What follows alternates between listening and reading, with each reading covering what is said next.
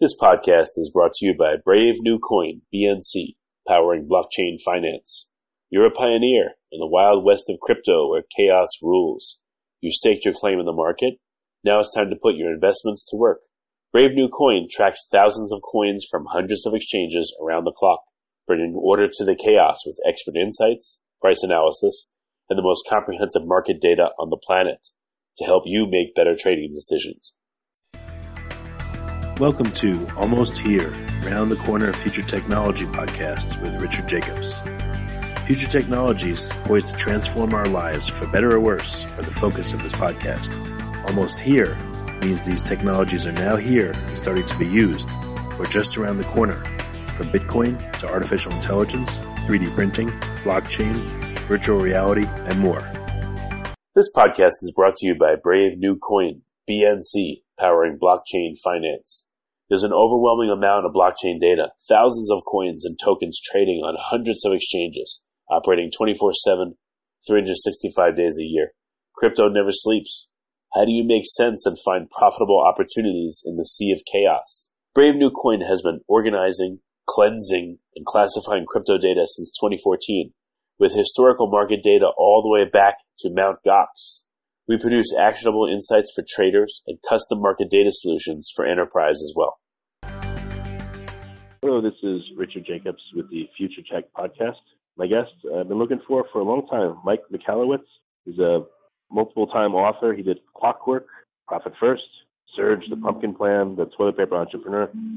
Great guy. Um, I think by listening to him and getting to know him, you'll just feel like he's a real nice guy and he has got great ideas that are super helpful in business. So I'm glad he's here. So, Mike, thank you for coming. Rich, thank you so much for having me. I appreciate this. Yeah. So, I mean, you weren't born uh, all systematized and running a perfect business. So, I know you've spoken it a million times, but just tell listeners a little bit about your history and what were some of the pain points that led you to uh, say, I've had enough and uh, come up with systems and write books. Yeah, yeah. So, uh, I'm an entrepreneur my entire adult life even out of school, I out of college, I, I started my first business right away. I had um, the fortunate success of of building a couple companies and selling them. Uh, right in the beginning, I, I was in the tech space. I did computer systems, sold that to private equity. I uh, was involved in computer crime investigation with my second business. Uh, we actually were one of the facilitators oh, wow. of the en- Enron trial. Yeah. Um, so and sold that company to a Fortune 500 the the thing that happened though, I think, and the interesting part of my story is, uh, I thought I knew everything. I was like, clearly, uh, I know business. I, you know, businesses want to buy me. I, I got part of the Enron trial. Um, I, I worked with celebrities. Christie Brinkley hired our company to manage uh, an investigation around her divorce, and so I thought I was this this hot tomato. Like I knew everything. And so I started a third business as an angel investor. I was so bad at it. I was in the wrong place. I had no right to be in that space. I actually now lovingly call myself the angel of death when I look back on that. I was so bad. I was so bad at it and lost all my money. And um, what was interesting was it, it sadly took me the loss of all my money to realize how little I knew about entrepreneurship. Um, I had to face my family and tell them that we lost all our money because of my idiocy with this new business. And uh, it also That's forced tough. me to Oh, it was brutal, uh, dude. I, I had to sit down with my daughter, my nine-year-old daughter, and tell her we couldn't afford her horseback riding lessons. It was like twenty bucks a lesson oh, for a group session. I'm like, we we can't do it, and um, the devastation it brought, you know, to her, to everyone, and um, it forced me. Is your to, is your uh, is your wife still with you? Same one? Yeah, yeah, she did. Yeah, God bless her. She did not leave me. I I I think a lesser person would have. I think I would have left. I uh, we lost our house in this. We lost our possessions. We we had to restart. Um, and and she stayed on for the journey. What I discovered really though, cool. yeah, tell me about it. And what I discovered was that I did not know much about entrepreneurship. I I, I barely was scratching the surface.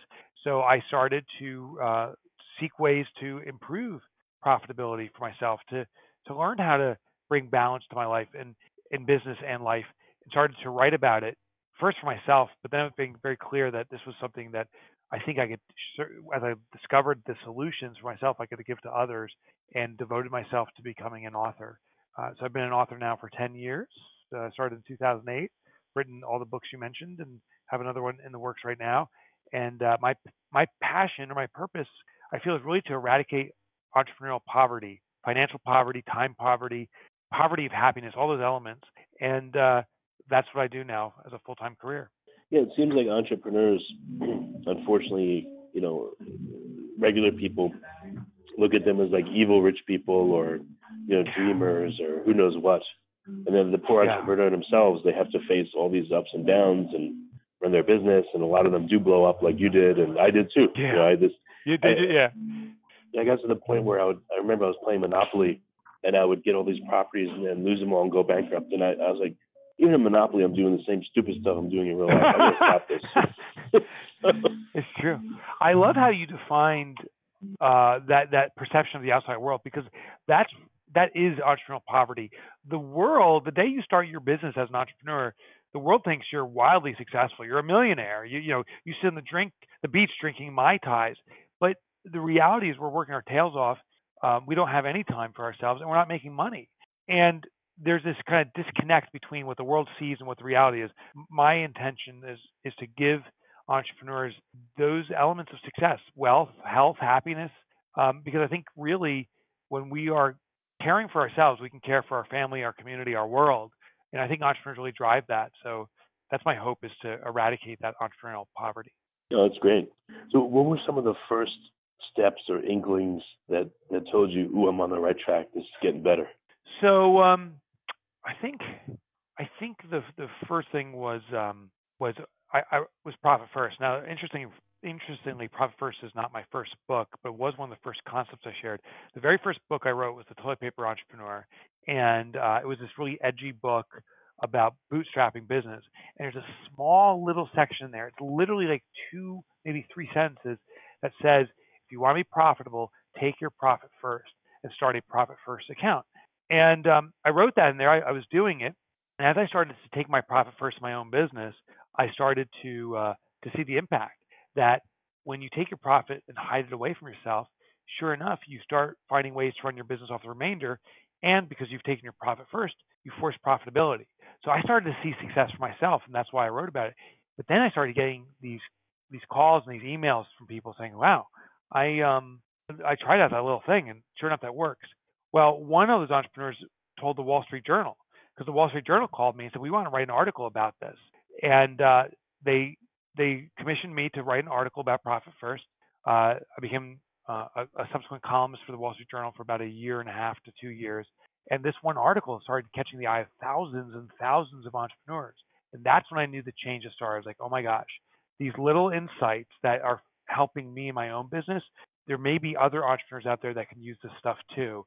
And that inspired me really to go all in as an author and, and not to do anything else, but just share these things I was finding. Well, that's great. What what level did you start at? Did you do like one percent, or were you aggressive at first with a percentage, or you know how has that changed over time? Yeah, so with profit first, the, the core concept is you pick a percentage you want, um, 10, 15, 20 percent, whatever it is, and um, take that money out of your income and allocate it aside. And so there's these targets you can set. And when I wrote Profit First, I researched different businesses um, based upon the revenue you have. But it can be, you know, 10, like I said, 10, 15, 20, maybe even 30%. But I started there assuming, well, if these companies are achieving 20% profit, I'll start there. And I took 20% from day one of my business. And then I was like, I realized, oh my gosh, this is crushing my business. I can't do this. And I wanted to give up on the system and say, well, clearly this is a stupid idea. But a, a friend of mine told me about this concept of small steps, not regarding profit, but other things. Like when you want to make progress, take small steps. So I said, you know what? Instead of starting at 20%, let me allocate 1%. So I restarted the system for myself with 1% profit and found that was a no-brainer. You know, if I, if I brought in a thousand dollars uh, any particular week, I'm taking one That's, percent. You know, one percent is nothing. One percent is ten bucks hiding away. If I can run my business off a grand, I can run my business off 990 bucks, and uh, that started to give me confidence. I wasn't getting rich this way, but I was getting rich in confidence. Then slowly over time, I moved that 1% to 2, 4, 8, you know, moved up to 10, 12, 16, 17, 18%. And um, yeah, I started slow, and that, that would make all the difference. Well, it's good. I'm glad I asked you that. And then how did the um, systemization part uh, come to you? Did, was, did that only happen after you were relaxed and you you had like a you know a side purse going, or like what was the mentality that led you to these systems in the Clockwork book? Yeah, so I've discovered. And I'm actually right now. I'm writing my next book, and I've discovered there's this kind of hierarchy of stages that a business goes through. One of the stages is profit, like, and but before that stage comes sales. Like I think the foundation of every business is sales. We need some source of inbound income. If we don't have that, if there's no money coming in, nothing else matters to the business. But once that's achieved, the next level up then is retention of money, a portion of it, which is profit. Once we have that, what the entrepreneur experiences emotionally is a, a, degree of confidence. Like, wow, okay, I have a little cushion of cash. That helps a lot. I can be more selective in the customers I work with. And now, what becomes important to the entrepreneur is time. Like, I don't want to carry the business on my back anymore. I don't want to be working ridiculously, you know, long 12 or 14 hour or 18 hour days every day. No, I want to have balance. I want the business to serve me. I want it to be a joyful experience. So the next level up past profit is definitely time. And the goal of my book, Clockwork, is to show entrepreneurs the path to making a business run on automatic. What I thought it was was productivity. When I started researching it, I was like, okay, we just simply need to find ways to become more productive ourselves and our team. What I discovered, though, in the process of researching it, is that productivity, while it is a necessary factor, it's not the solution because productivity at a certain point um, starts feeding on itself. For example, if I want to get more work done, I become more productive. That also means that the more productive I am, I can do more work. So therefore, I take more work on. But to continue to do that additional work, I need mm. to be even more productive, and to be, you know, and, and it keeps on packing on. You become impacted with work, which will, you know, kill you. Uh, I mean, figuratively, but maybe even physically too. What Clockwork about is choreographing all of the resources that our company has. And maybe we're company one, maybe the resources are our vendors and software and technology. That can be organized and coordinated in a way to achieve the results without making effort. I think um, when you have employees, you can even take that even further. I believe the definition of an entrepreneur is not to do work, but to design the work, is to coordinate these resources to work collectively to achieve the outcomes we want. And then, as an entrepreneur, have the courage to stand aside as the business runs itself, which mm. it's weird to use the word courage there, but it really is to remove our ego from this and really let the business run on automatic and simply be a counsel to our business or a visionary for our business to help choreograph all those elements to make sure it can run on its own. It's hard to do that. I know I've, I've been in those stages before. I, I thought a few years ago, I sat and I thought to myself, I, I would like to hear your answer to this question. If you think about the head of like Apple or the head of Google you know, what do they do all day? What do you think that right. someone that runs a company with tens of thousands or hundreds of thousands of employees, they literally can't do a single thing in the business because they just it would suck them up in two seconds. So what what do you think they do all day? Just you know. Yeah, I mean, could you imagine Jeff guess? Bezos? Like, you order something from Amazon, he runs down to the warehouse and packages it for you. I mean, that'd be absurd. He started that way. He was the guy packaging it, but today he's the visionary. And what I assume, and I can't, of course, speak for his specific day, but what I've seen through true entrepreneurs, these, these visionaries, is it is contemplation of concepts. There's a lot of time thinking. They're they're given mm. the strategic challenges, saying, listen, you know, for Amazon to continue to grow, Mr. Jeff Bezos, we need to open a new location. Uh, we need to have you know other access in the U.S.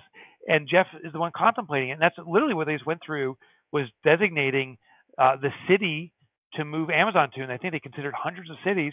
And and Jeff was involved and and and coordinated the strategic decision on it's actually best for us to be in two cities, and they made that declarative. I think they're going to be in New York City and I can't remember the other city was. They they recently declared. Mm.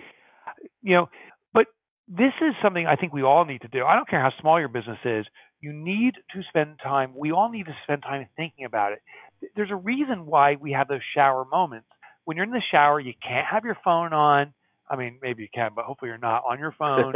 um, you know, you're you're not reading email. You're not doing anything about the business, and all of a sudden those miraculous thoughts pop up. It's like, oh my gosh, we could just do this, and you have these great ideas because you've actually removed yourself from the business.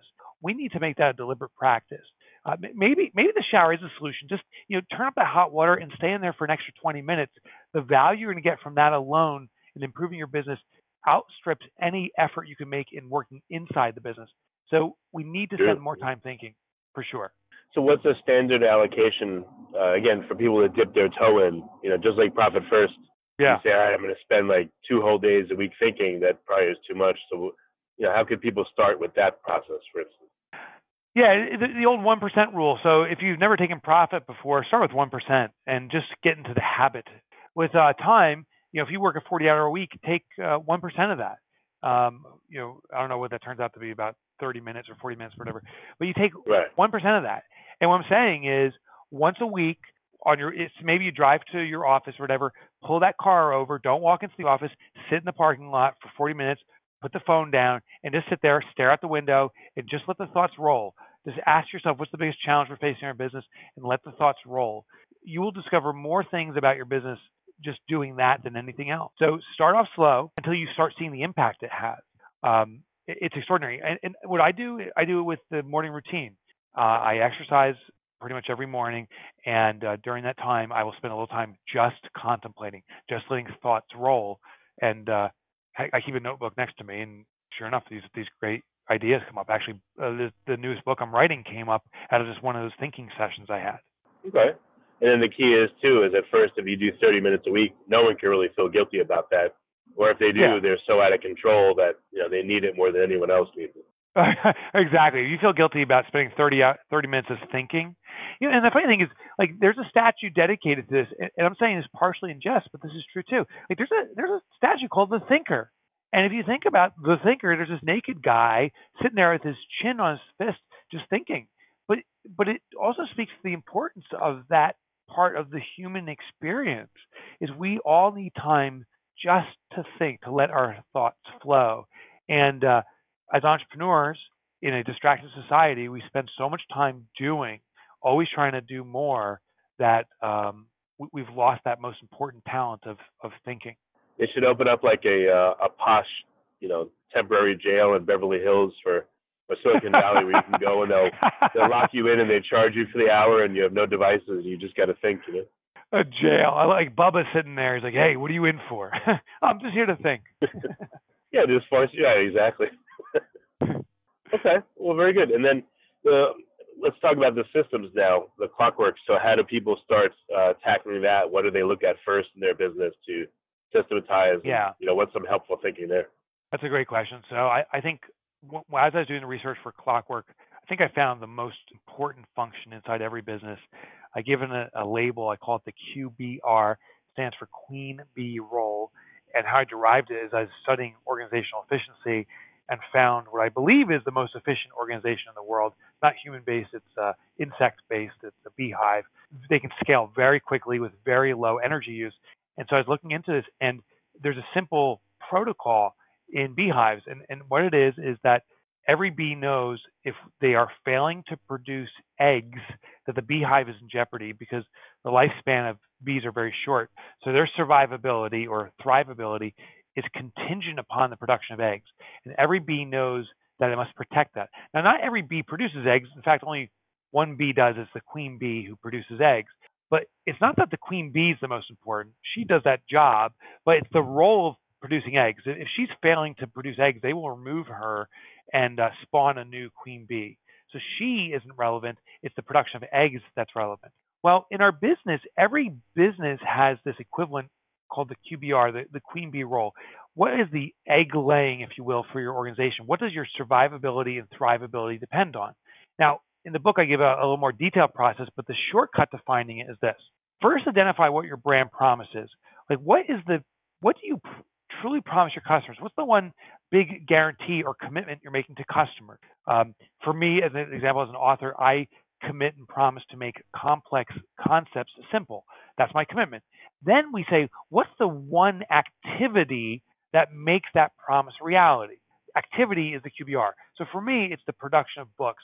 If, if I don't write books that deliver complex concepts simply, I'm in real trouble. My survivability and thrivability depends on that. But I think a, a, better example, real quick, is, is FedEx because we all know that brand. FedEx promises to deliver packages on time. That's their big commitment, their big promise. Well, if we peel back the onion one layer on FedEx, The activity that makes that a reality is logistics, the movement of packages. So the QBR, the most critical role of FedEx, is delivery of packages. Now, how this ties in and why this is so important is we need to make every effort to make sure that one and only that one function is humming at full speed. Other things are important. They need to be working, but if they struggle, they aren't nearly as important as logistics. If FedEx says, you know what, uh, customer service is going down for two days and we're not going to be able to offer customer service, everyone goes to voicemail. Will that hurt FedEx? Yeah, a little bit. But if they li- deliver packages on time, because that's their QBR, doesn't matter. But if, if FedEx says, you know what, we're not going to deliver packages on time for the next two or three days, actually, we may not even deliver any, quite frankly. Let's see how that goes. FedEx, they'll be all over the news, and FedEx is in deep crap. So we need to know what Yeah, our true. QBR is and protect it. Okay. So protect the, identify the QBR and protect it. Got that. Protect it and make sure it's Um, always humming along. Yep. So what um, I, I saw actually, I was I'm on your uh, email list. It's a great list. I saw that you're actually starting to offer workshops now on I guess how to identify the QBR, how to protect it, and how to run your business like clockwork. So Yeah. I, I don't know if you still are offering them. Do you want to talk about that for a bit and what's involved? No, thank you. Yeah, yeah, I am. Um, and I'm doing it actually following my own methodology. So, you know, one of the keys here, if I believe the true definition of entrepreneurship is not working, do, you know, not doing work, but it's designing the work. So, you know, how do I run workshops yet not do the workshops is basically the challenge in front of me. So, what I did was I uh, created an organization uh, uh, through an, a licensing agreement and have a president for the company. Uh, her name is Adrienne Dorison. She's phenomenal, and her and her organization run the workshops. So I don't do it. My the QBR for me is to write books that have big impact, make complex concepts simple, and then we started this organization called Run Like Clockwork, and Adrienne runs all the workshops. I do some cameo appearances that you know every so often, but she's running it, and um, that that's how it is. The beautiful thing too is the impact it's having. This is such a passion of hers that we've already had. Um, we've done I think three workshops already. We you know we've had nearly hundred different businesses go through this process, and uh, I got a call from one of the customers that went through it. A guy named John Briggs owns a company called Insight Tax. He's like, this, has been life changing um, because it, of the impact that Clockwork has business and his implementation through his workshop. He actually just acquired his first company, uh, and they've doubled their revenue and it's running more efficiently than ever.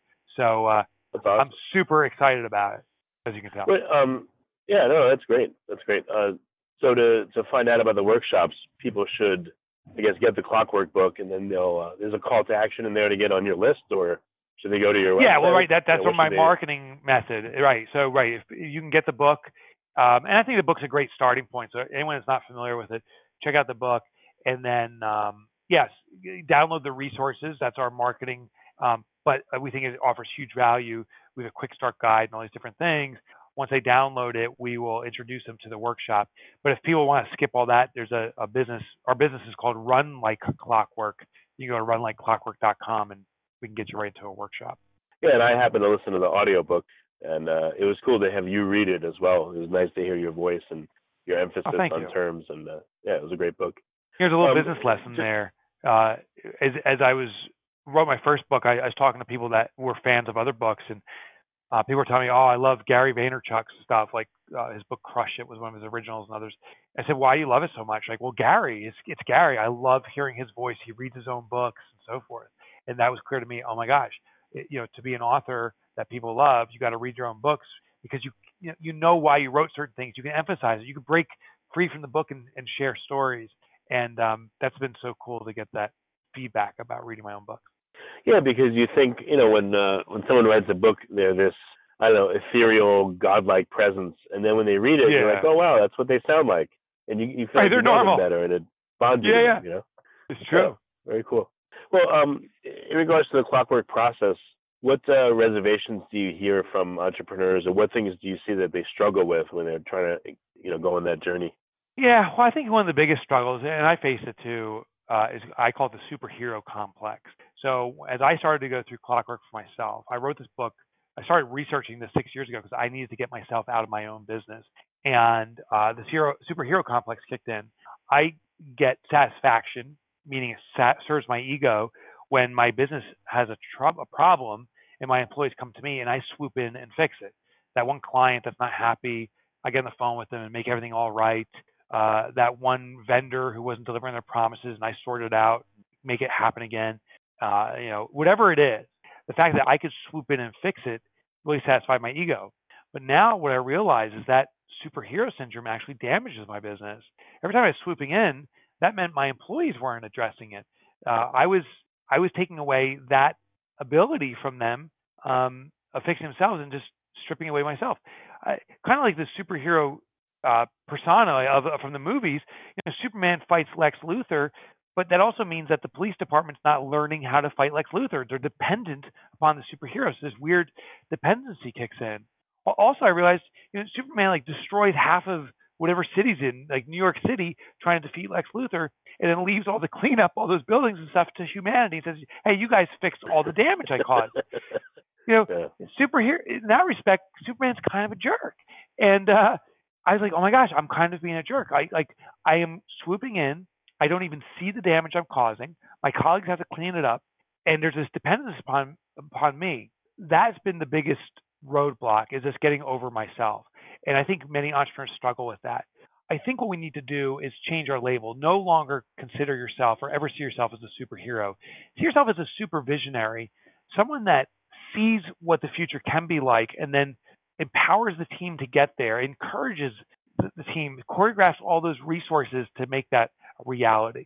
That that's what will get the results. Okay. Yeah, that's very helpful. Hmm. Um, in the book, so you lay out the path from start to finish for people. I do, I do. So clockwork okay. is a uh, is a seven step process, and you know, as we're going through this interview, I mean, you're you're walking us down a perfect path. You know, start off with that one percent. Like, how do you start this? You, you you get out of the business just for 30 minutes a week, uh, just to think about the business, and that's the start. But then there's different stages. I talk about capturing systems as we do things how do we capture it? Not through SOPs.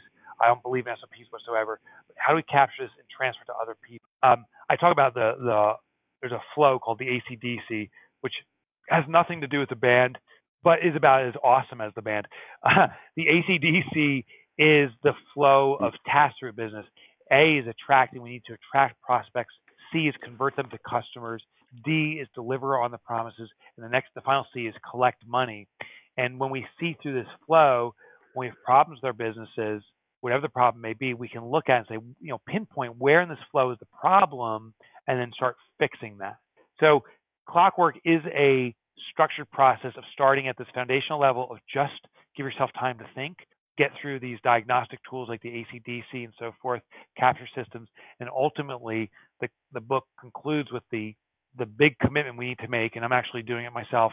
Uh, my next one's in two weeks is taking a four week vacation. What I believe, I'm convinced of it now, is when an entrepreneur can be extracted from their business for four consecutive weeks, that means the business is no longer dependent upon the entrepreneur. Therefore, we need to declare a four week vacation. Um, what will happen is when you do this for your own business, if anyone listening in says, okay, oh my gosh, I'm, I'm going to do this, I'm going to take four weeks off, panic will ensue. And it's like, oh my gosh, how, how am I going to pull this off? I don't think I can do it. Yeah. But then, then we start saying, well, what do I need to do now uh, to take one step toward this, and then what do I need to do next, and so forth. So my four week vacation is uh, December 7th to January 7th. So right before we're recording this, I'm, I'm splitting in, in two weeks. Um, but I've been working on this for a year and have run on multiple tests to see if I can uh, the business can run without me. I've left the business for now for 10 consecutive days, and we did make it through painlessly. There was boops, uh, bumps and bruises, and I came in and, and set up new systems but now we're in a position where I'm confident my team will be able to handle this. I do know this my business will not die in the next four weeks while I'm away, but when I return, it may not be perfect, but anything that's not perfect is the next thing I need to start designing an improvement for, and then I can take my next four week vacation. That's great. That's fantastic. Okay. Um, so I know you got to go soon. Just a, question or two. So the next book that's coming, what can you say about it? So yeah, so the next book is um, it, it's I discovered uh, there's this hierarchy of needs that businesses have. Now, there's a thing called the Maslow hierarchy of needs that speaks to human needs. But I found there's uh, the same kind of hierarchy as applies to business. And specifically, every business, for it to uh, survive, it needs sales. That's the foundational need. But the next level up is profit. Once you have sales coming in, you need to be able to extract some of that money to sustain. That's profit. And then we can keep going up this hierarchy. The next level up is is um, time. We talked about that in clockwork. The next level above that, I believe, is relevance, where clients see you as something beyond a transaction. You're more significant than that. And then the highest level is impact. Impact being where we are literally changing the world, that we're on a mission greater than a transaction or on a mission of of serving the world, having a positive impact. Mm. Um, well, the next book is about navigating through these stages. It's about pinpointing where your business is right now and what you need to do next to keep on elevating up to the different level. And what's the name of the book? Uh, to be determined. So right now oh, okay. it's called uh, right now it's called Fix This Next, but I don't think that's going to be it. It may be called Ascension. Uh, there's about 50 titles floating around. Uh, unfortunately, that's only picked about like four or five months before publication. You, in many cases, uh, from my experience, I write the book first, and then the title comes about after. That makes sense. Yeah. When do you expect it yeah. to hit uh, Amazon and other places to be purchased? Uh, it's booked for a 2020 release, so it's probably going to be February or March of 2020. Um, and even though I've been working on this oh, wow. model now for about two years conceptually, in earnest working on it for about three months, um, it, it it literally takes me that long. It takes me three to four years on average to really compile and complete an entire book. Well, they're worth it. I mean, the books have a lot of great concepts in Thank them. You. So, you know, worth Thank you very much. Thank you. Well, very good, Mike. So, I mean, this is awesome. So, I know you're going on vacation, but your business will still be there to answer people's inquiries. So, what's the best way? What are like several different ways for people to reach out and to, you know, get your books, uh, to look at yeah. the software course, etc? Thanks, Rich. Um, yeah, we'd love to connect with everyone, and yeah, we will absolutely be here even while I'm on vacation. Um, the website is the best part to start. It's it's mikemichalowicz.com, but I know this already. No one knows how to spell Michalowicz. It's Polish. It's long. It's ugly. There is a uh, there's a much better uh, domain. It's Mike Motorbike. That's uh, my shortcut. I, my nickname in high school, as an aside, was Mike Motorbike. I've never driven a motorcycle, by the way, but uh, but if you go to mikemotorbike.com, that'll you onto my site. And uh, every book I've written, there's free chapter downloads, so you can start reading immediately without having to buy anything. Um, I also used to write for the Wall Street Journal, so that's up there. Uh, all my articles. I'm a blogger. I'm a, a, podcaster now for years. All that content's up there for free. Plus, it's a it's a pretty fun site too. When you get navigating around, you'll definitely see things you've never seen before on other sites. Okay, well, very good. Well, Mike, thanks for coming, and uh, you know I really appreciate it. Rich, it's absolute pleasure. Thanks so much for having me. You have been listening to Almost Here, Around the Corner Future Technology podcast with Richard Jacobs. Subscribe to this podcast, post a review to discover more future technologies that are poised to transform our lives for better or worse, such as Bitcoin, artificial intelligence, 3D printing, blockchain, virtual reality, and more.